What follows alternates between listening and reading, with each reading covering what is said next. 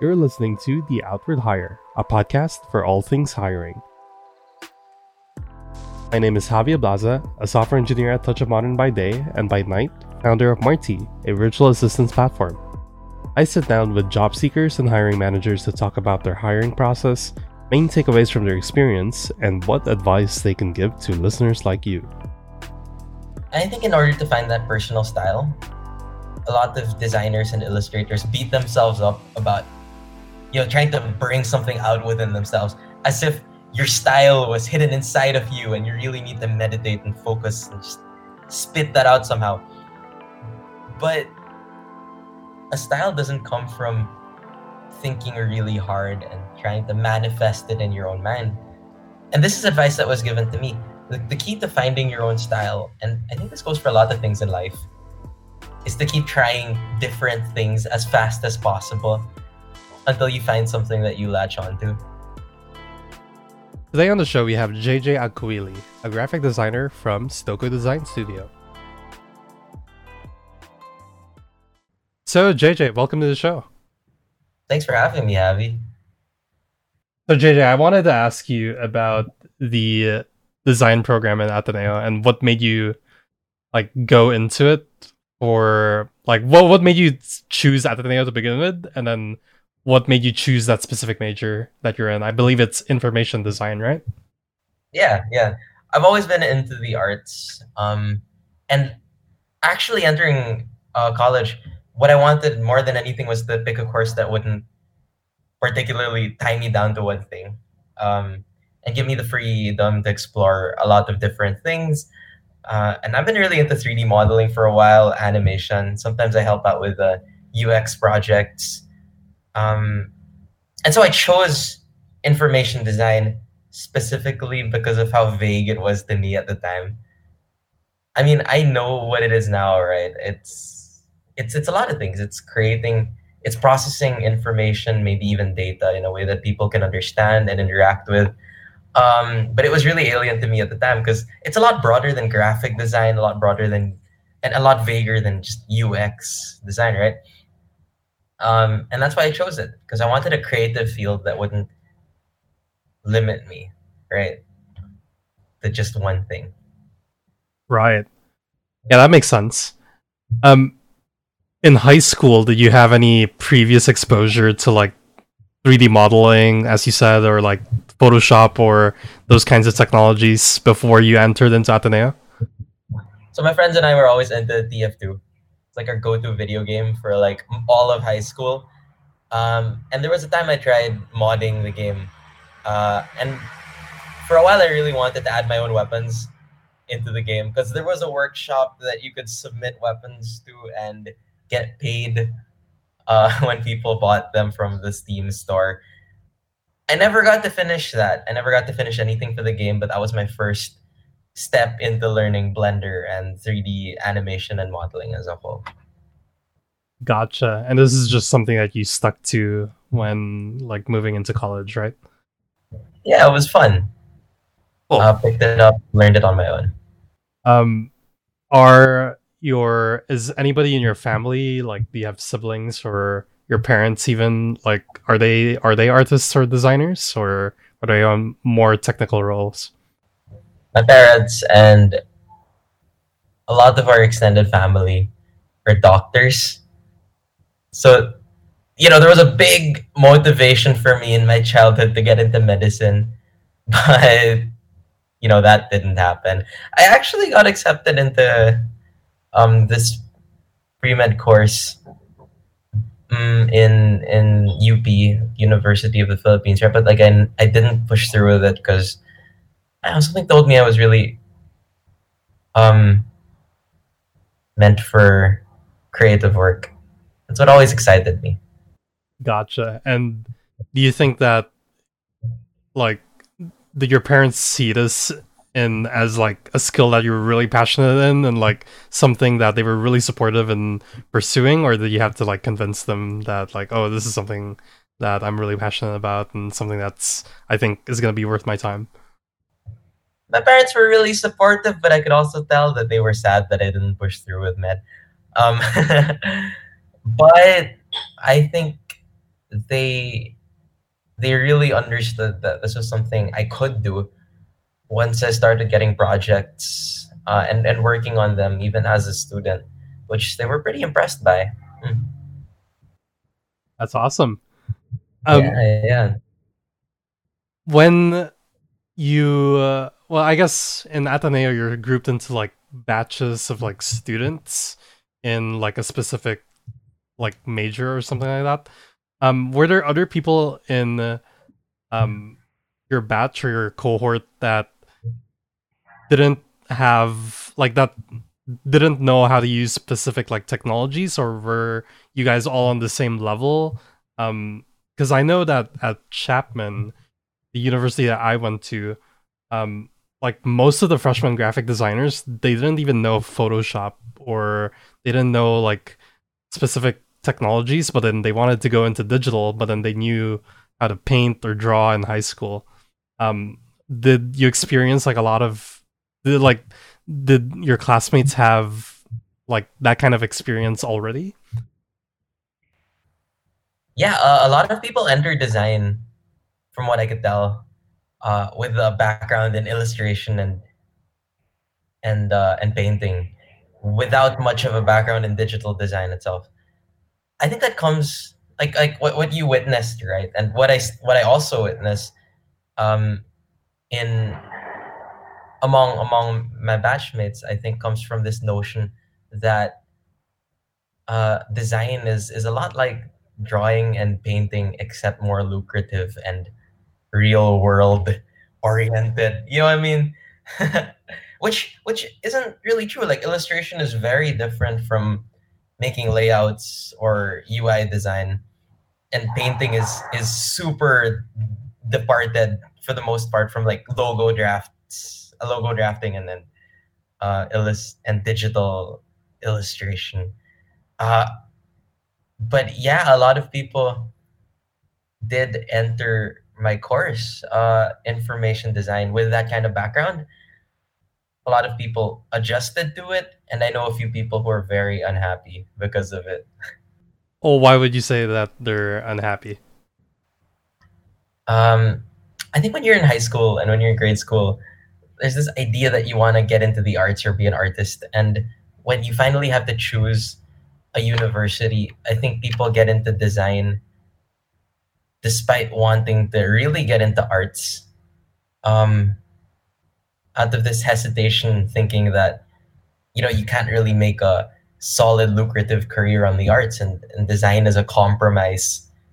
To create a field that's both practical and um, visual.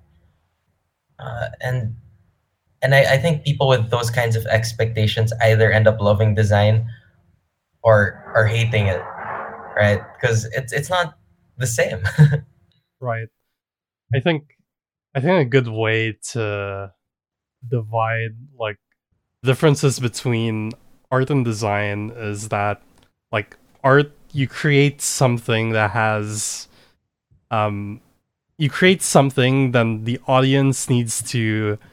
It's like it's up to the audience to generate meaning or generate value out of what you're looking at. And design is more like, okay, you're designing for a specific purpose or a specific goal in mind. And I think, yeah, I feel like they're two completely separate things on the spectrum, but at the same time, they also share a lot of things in common. Oh yeah, absolutely.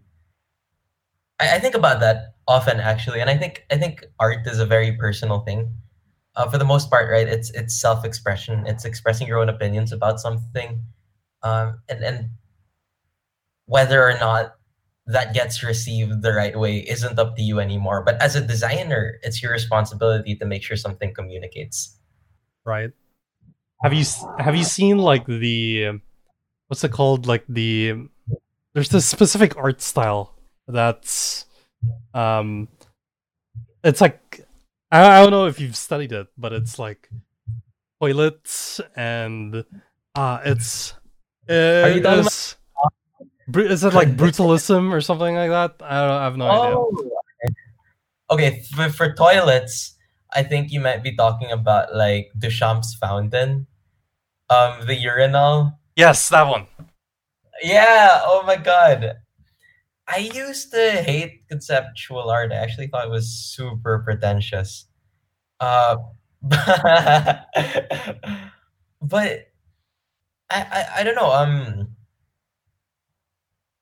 it, it it does feel pretentious just putting a toilet on a wall or or taping a banana to a gallery panel. Like what the heck? Do you see that? Like Yeah. I I don't know. I, I don't know about it.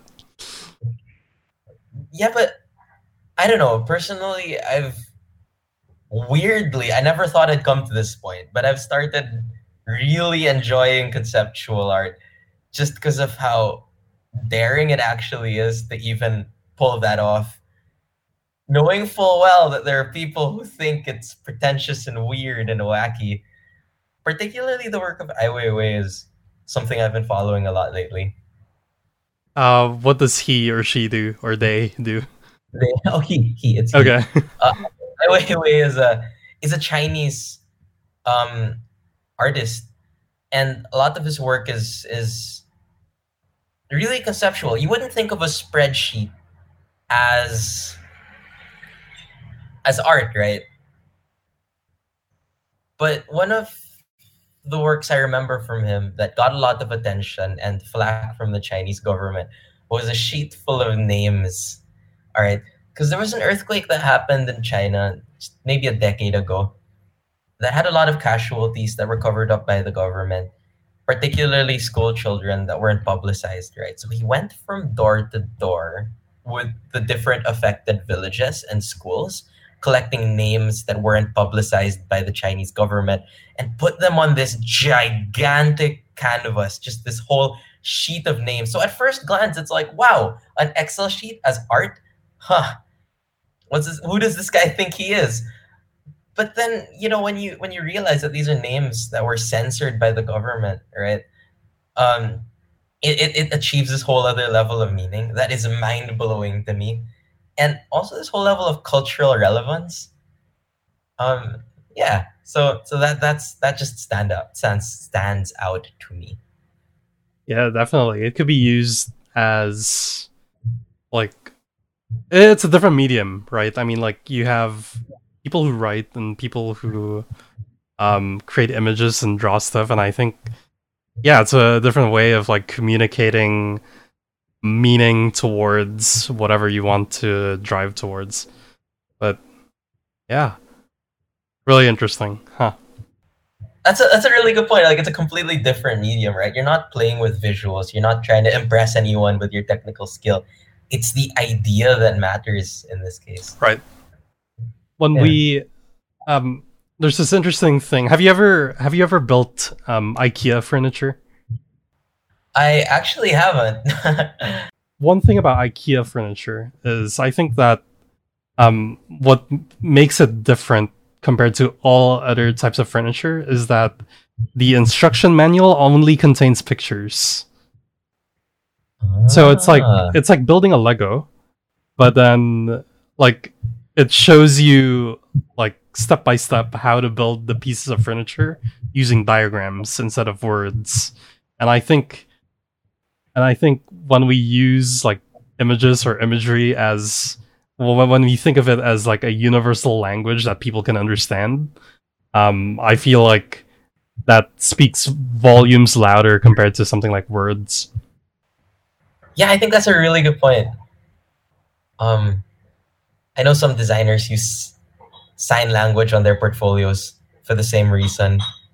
You know, like it's actually a universal thing for for most people, right? Like, if if I'm not mistaken, like ASL is used across different countries, regardless of the language. Even the Philippines uses uh, American Sign Language. I haven't. I've never Uh, used. Uh, I I don't know ASL. Uh, a bit of ASL at all. So, Okay, like if, if if it turns out I'm completely wrong, just edit that out. sure, sure. yeah. But uh but yeah, um I mean the whole idea of universal language is is, is such an interesting concept, right? Because while communicating ideas is so important, I feel like there are things that get lost um, in language too, though. What gets lost? Well, it's been a while since I, I spent some time thinking about this. But I think when, when it comes to, I mean, poetry, for example, right? I, I think it's almost impossible properly translating um, a poem into another language while still keeping the same weight as as the original, right? So well, you can literally translate things. I think there are things, the intangible things that kind of get lost along the way. Right. Yeah, that makes sense. Yeah, hundred percent. Yeah, yeah. I realize it's a huge departure from IKEA furniture. So anyway, Are there um so in the ID course is it mainly um are there people who do like video art or like videography or specialize in something like that? oh yeah, yeah. Um, people enter the course from all sorts of creative backgrounds. I have some friends who are really into theater. They've tried directing plays. Um, so I think it's a while it isn't necessarily uh, that broad a course, it, it attracts a lot of visual people.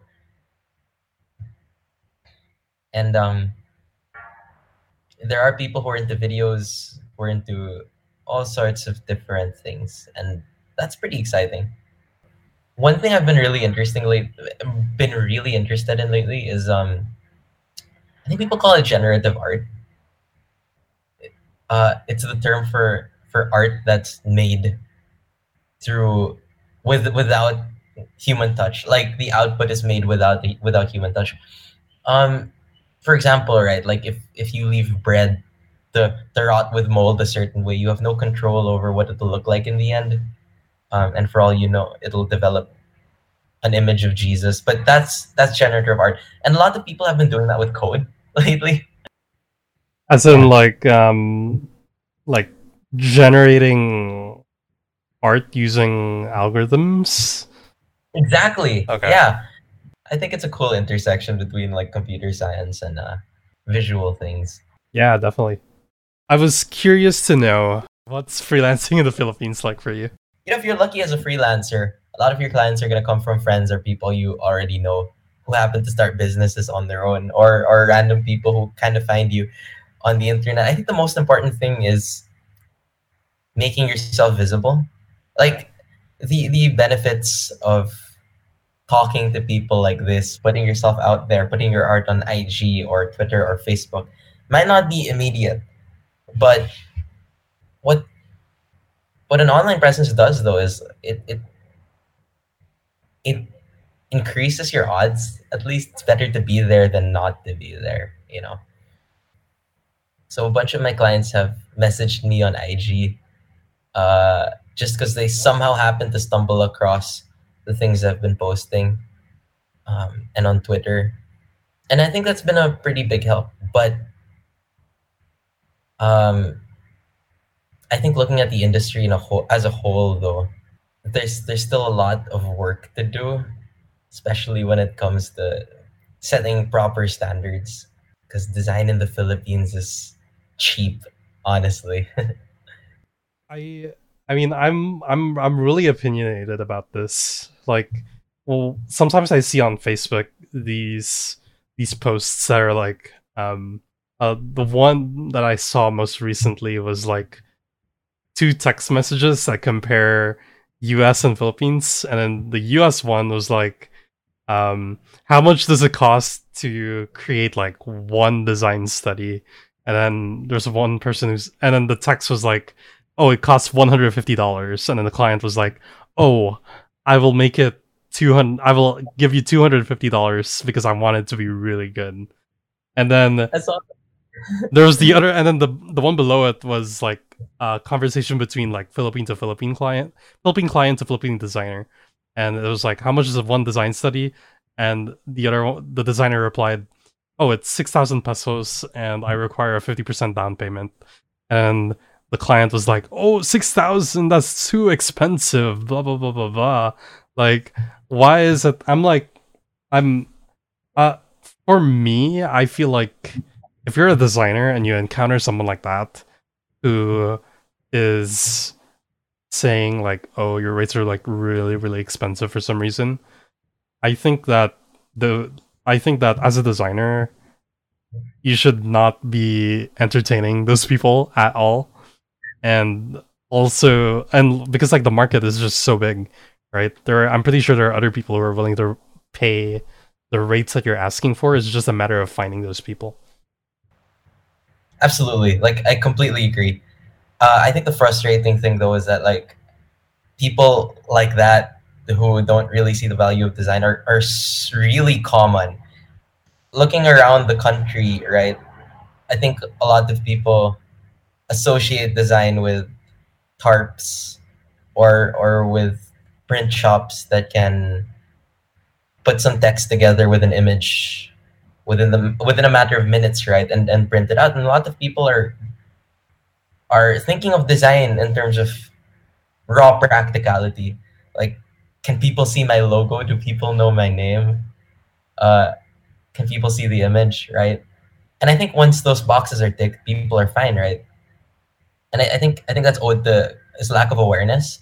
Design has the power to emotionally connect to people on a level that's visceral, right? That that's um, unconscious.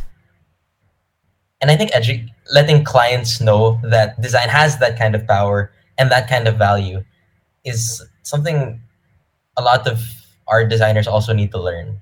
More than just turning down clients, it's uh, it's evangelizing the craft. right. I I also kind of like the reason why I say I'm kind of opinionated about it is I also see it as a supply and demand issue. It's like uh-huh. when you think about it, like labor is cheap to begin with, is because there's a oversupply of talent, but not enough demand to meet it.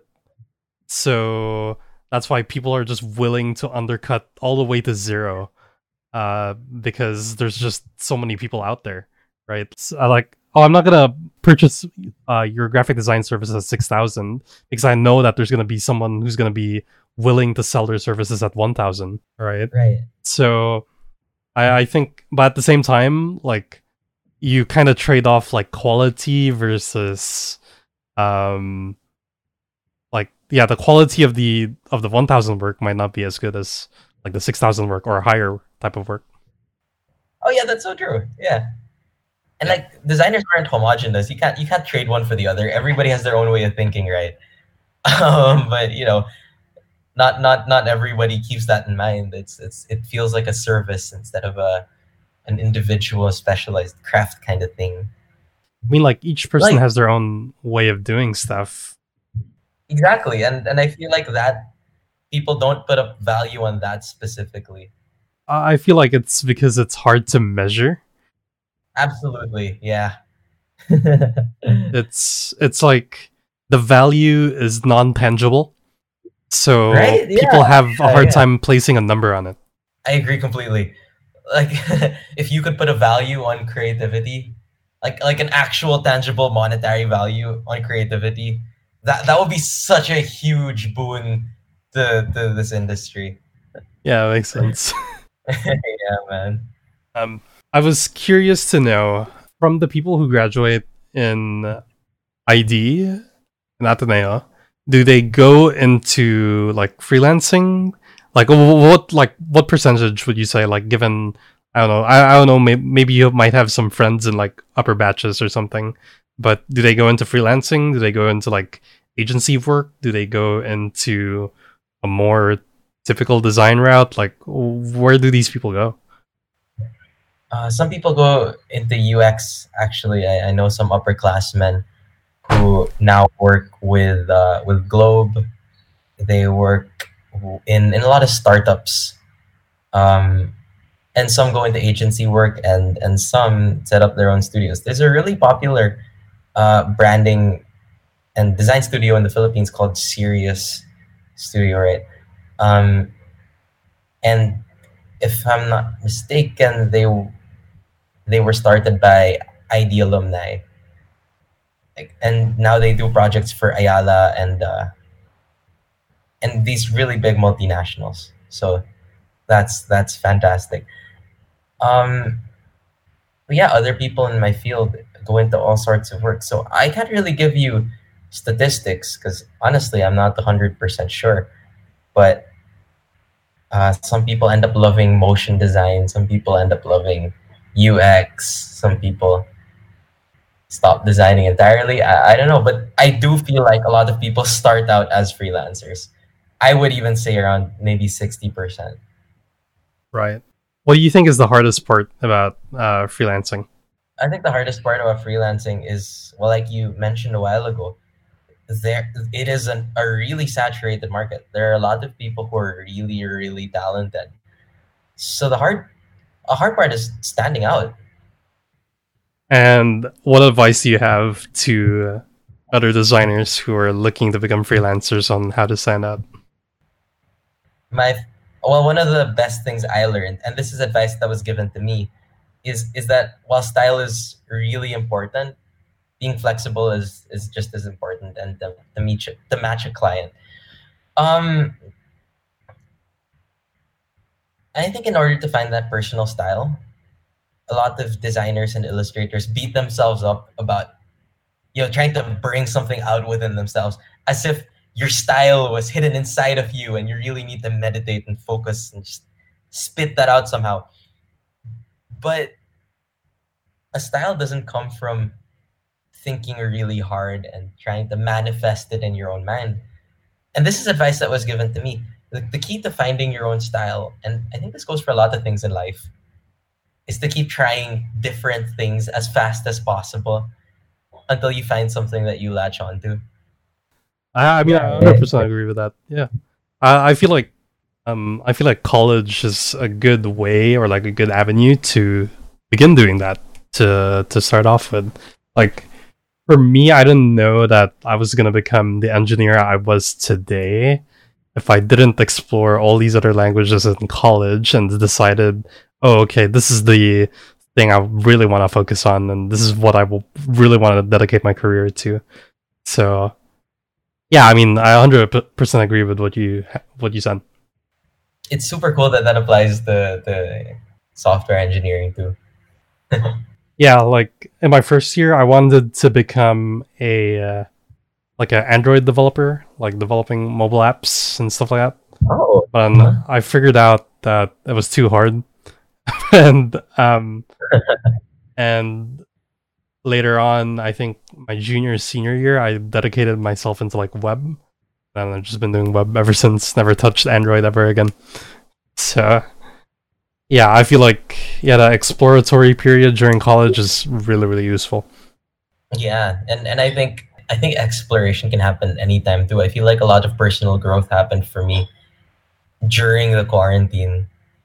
Uh, that's when I started exploring with. Uh, actually, I only started going hard on UX design during the the pandemic because I think Red Cross Red Cross needed some volunteers, and I figured why not. You ever find it hard to start? Um, like I'm sure you have you work on like passion projects on the side, right? Mm-hmm. Um, do you ever find it hard or difficult to start on a passion project, you're just like sometimes you think that you get stuck in your own thoughts so much that you don't put stuff down into paper or put st- stuff down into like a tablet and start drawing or something like that. Absolutely. I I've been recording my thoughts for the past several months and I've been stuck in this rut for the past two. Uh, like back in back in July and uh, March. Wait, back in March, April, and May, um, I was starting and finishing passion projects really quickly, but now I've kind of slowed down. I think a lot of that ability to even start a passion project is linked to my own confidence in myself and whether I know it can be done from the start. Because I think if there's even a hint of doubt in my own head, something in me doesn't even want to begin do you time box your um your passion projects or do you just work on them as as you go i work on them as i go but i have this i had this personal rule i used to keep which is if i if i didn't have it done well depending on the scope of the project but for the most part if i hadn't had the project done within a within a span of two weeks that was probably a sign I wasn't going to finish it at all. So I would just move on. Yeah, it makes sense. Yeah. I guess this kind of relates to um, planning out projects. So when I guess at sc- in school, what we were what we were taught was, um, let's say that I was starting like a new coding project or something like that. Um, usually, you would think about all the requirements of like what this coding project had to be like, like what it had to execute or whatever it needed to do, and you would assign like a time to all those tasks that you would need to do in order to consider the project done. But then I guess another way to think about it was um, let's say that we instead of estimating how much time do I need to work on these set of tasks, we could flip it on its head and say, okay, I have one month to work on a project. I don't know what that project is going to be, but what is achievable within that one month that I could say, okay, by the end of one month, I'll be finished with whatever tasks, right? So, yeah, I, I feel like it's it's it's an interesting way to think about it. You think more about like what is feasible to do within one month versus oh, I have this project and I need to finish it within X amount of time. I'm gonna write that down. I think that's that's really useful. I, I feel like when we start from the project itself instead of instead of from the timeline backwards, there's a tendency to become way too ambitious and think about the details too hard. But I think thinking about the timeline first and then whittling down what needs to be done based on that probably forces people to finish an MVP at the very least, right? And that's such a strong thing because you can iterate based on that.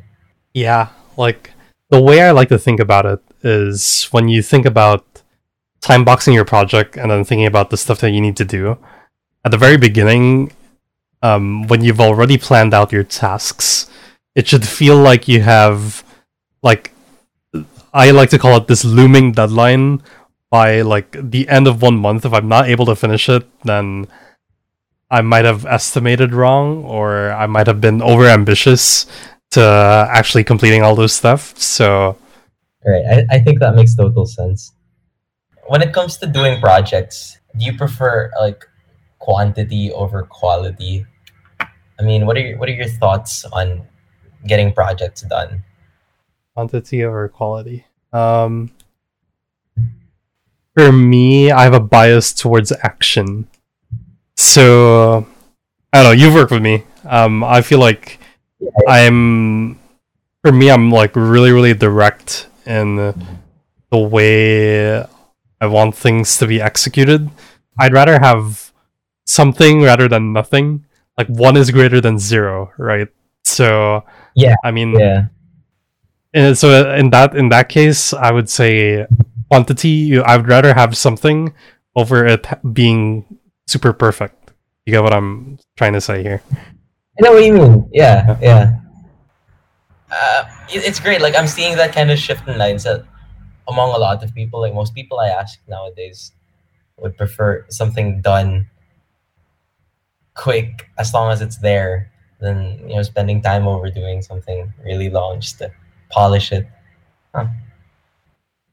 Yeah, because you might just be polishing and polishing, and you just might not get to, uh, like it might not ever be perfect or might not ever be good enough, and it just blocks you from getting your work out there to begin with.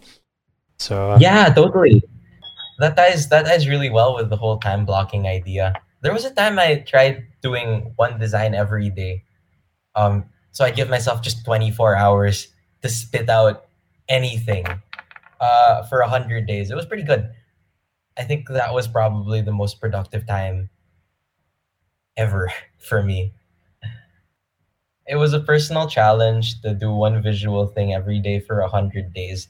And I think what that does to the mind is it releases you from this inhibition to make something perfect, knowing that you'll make something else tomorrow anyway.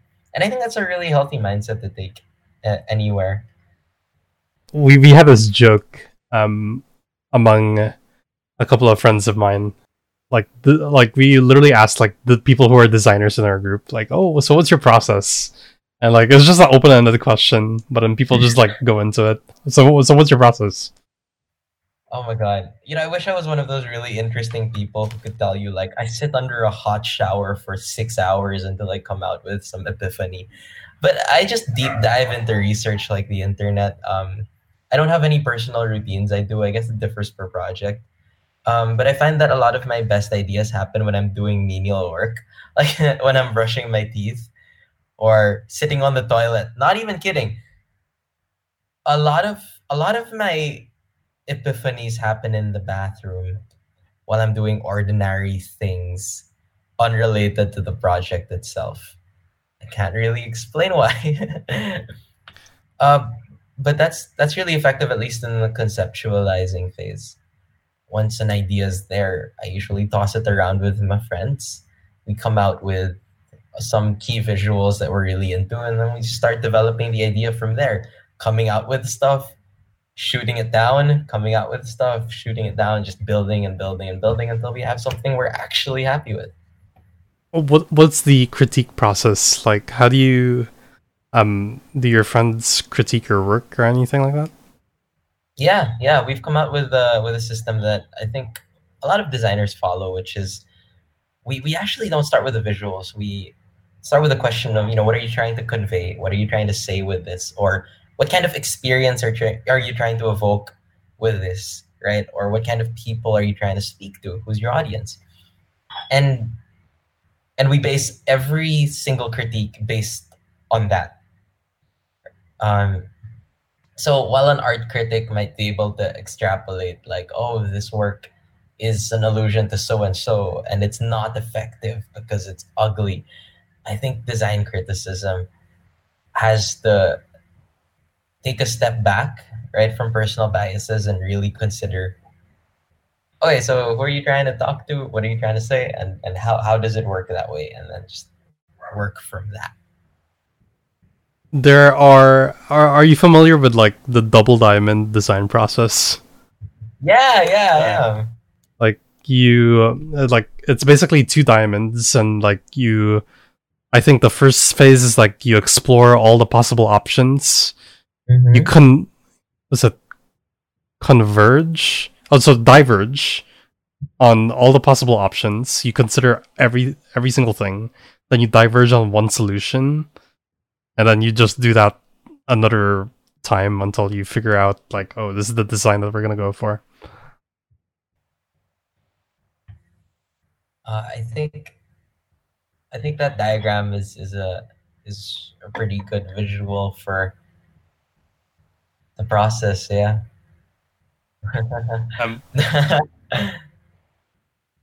i uh, there's this one um there's this one uh, research um, research paper, research I don't know study, research study thing that I was reading into, and it's about um, justification of like specific reasons. So like, how do you appear like more persuasive in terms of um, like for example if you're trying to justify a design to a client then um, you might be able to use the information that that was um, attained through this study so um, i think it was related to like compliance and essentially um, the the essentially there was a situation where there were like 10 people lined up for a photocopying machine in the office, and one person went up and they literally said, "Hey, could I use the photocopying machine?" And to the first person on the line, like they wanted to cut and like use the photocopying machine, and um, 90, so with that phrase, I think ninety nine percent of the time, um, the person said no. Or like, "Oh, can I use the photocopying machine?" Like, no. But then um, and then they ha- so that was their control scenario, and then they had two variable scenarios where they introduced a, f- a true reason and a fake reason. So um, the true reason is something like um, so the person goes up to the first person in line and says, "Hey, could I use the photo- photocopying machine because um, I have a meeting and I need to rush to uh, this meeting and I need these copies right now." And the compliance rate, like the, or I guess like the denial rate, went down by like eighty percent or something like that. And I Oh, was like, yeah, I was like simply because they added like a reason to it. And the fake reason I think was something like, "Hey, uh, the the person went up to the, the first person in line and said, "Hey, could I use the photocopying machine because I need to use it right now?" Or something like really stupid like that. And they got the same results as the true reason. So I was like, Interesting. So because there was a justification behind the ask, or justification behind what you were trying to do, it made people more compliant to what you had to say, That's so odd. right? So I feel like this could be used in terms of like um, when you're trying to communicate something to like a client and saying like, "Hey, I think that this type is better." Instead of saying this type is better, say like, "Oh, this type is better because I don't know if you buy it, it might be cheaper than this other type," or this type might be better because it has more font weights compared to this other one. Instead of just saying, "Oh, it's just better just because," just because it's like my own opinion. That's that's a really good point. I feel like designers in general could could learn a lot by reading up on persuasion and uh and and stuff like that. They're totally unrelated to design itself. But wow, okay, that's fascinating. you just need to justify something in order to get it handed to you, I guess. Yeah. Um, when I was at when I was at interviewing school at Outco, the example they gave was like let's say that you're negotiating for like a signing bonus. You could say instead of saying, "Hey, could I have uh, could you add an extra like ten thousand dollars to my offer letter?" Like th- usually they might shoot you down for that, but then you could say something like, "Oh, would you mind adding ten thousand dollars to my offer letter because rent in San Francisco is super expensive?" Well, well, everybody knows that rent in San Francisco is super expensive, right? So, I mean, like, it Mm. might seem not intuitive to say that, but it actually works. So, Wow. yeah, yeah, it's it's kind of crazy. I wonder if you could use a control or, or a fake reason like because I need it or something like that. See if it's still because works. I need it. because I need it. I think this is a good place to end it off. But yeah, thanks for being on the show. Yeah, it was fun. Thank you for having me.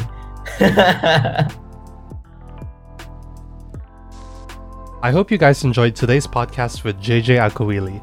Thanks, JJ, for being such an amazing guest and sharing your experience as a graphic designer. I think the most insightful part of our entire conversation was how designers should be time boxing their projects and think about what design is feasible in a certain period of time instead of thinking about a project and assigning time to it and it just becomes ever so expanding. So it was great hearing JJ's insight on that and what his process was like. So thanks again, JJ, for being such an informative guest on the show. And I'm pretty sure that a lot of other student designers can learn a lot from you. Also, for us to bridge our listeners to the guests that we have on our show, you can join our online community on circle.so called the Martian Community. Get the chance to widen your personal network, connect with our guest speakers, and interact with others who share the same passions and interests like you. Again, that's Martian Community on circle.so. That's martian.circle.so. Martian.circle.so, like Marvin the Martian. Thank you guys so much for listening and have an awesome day.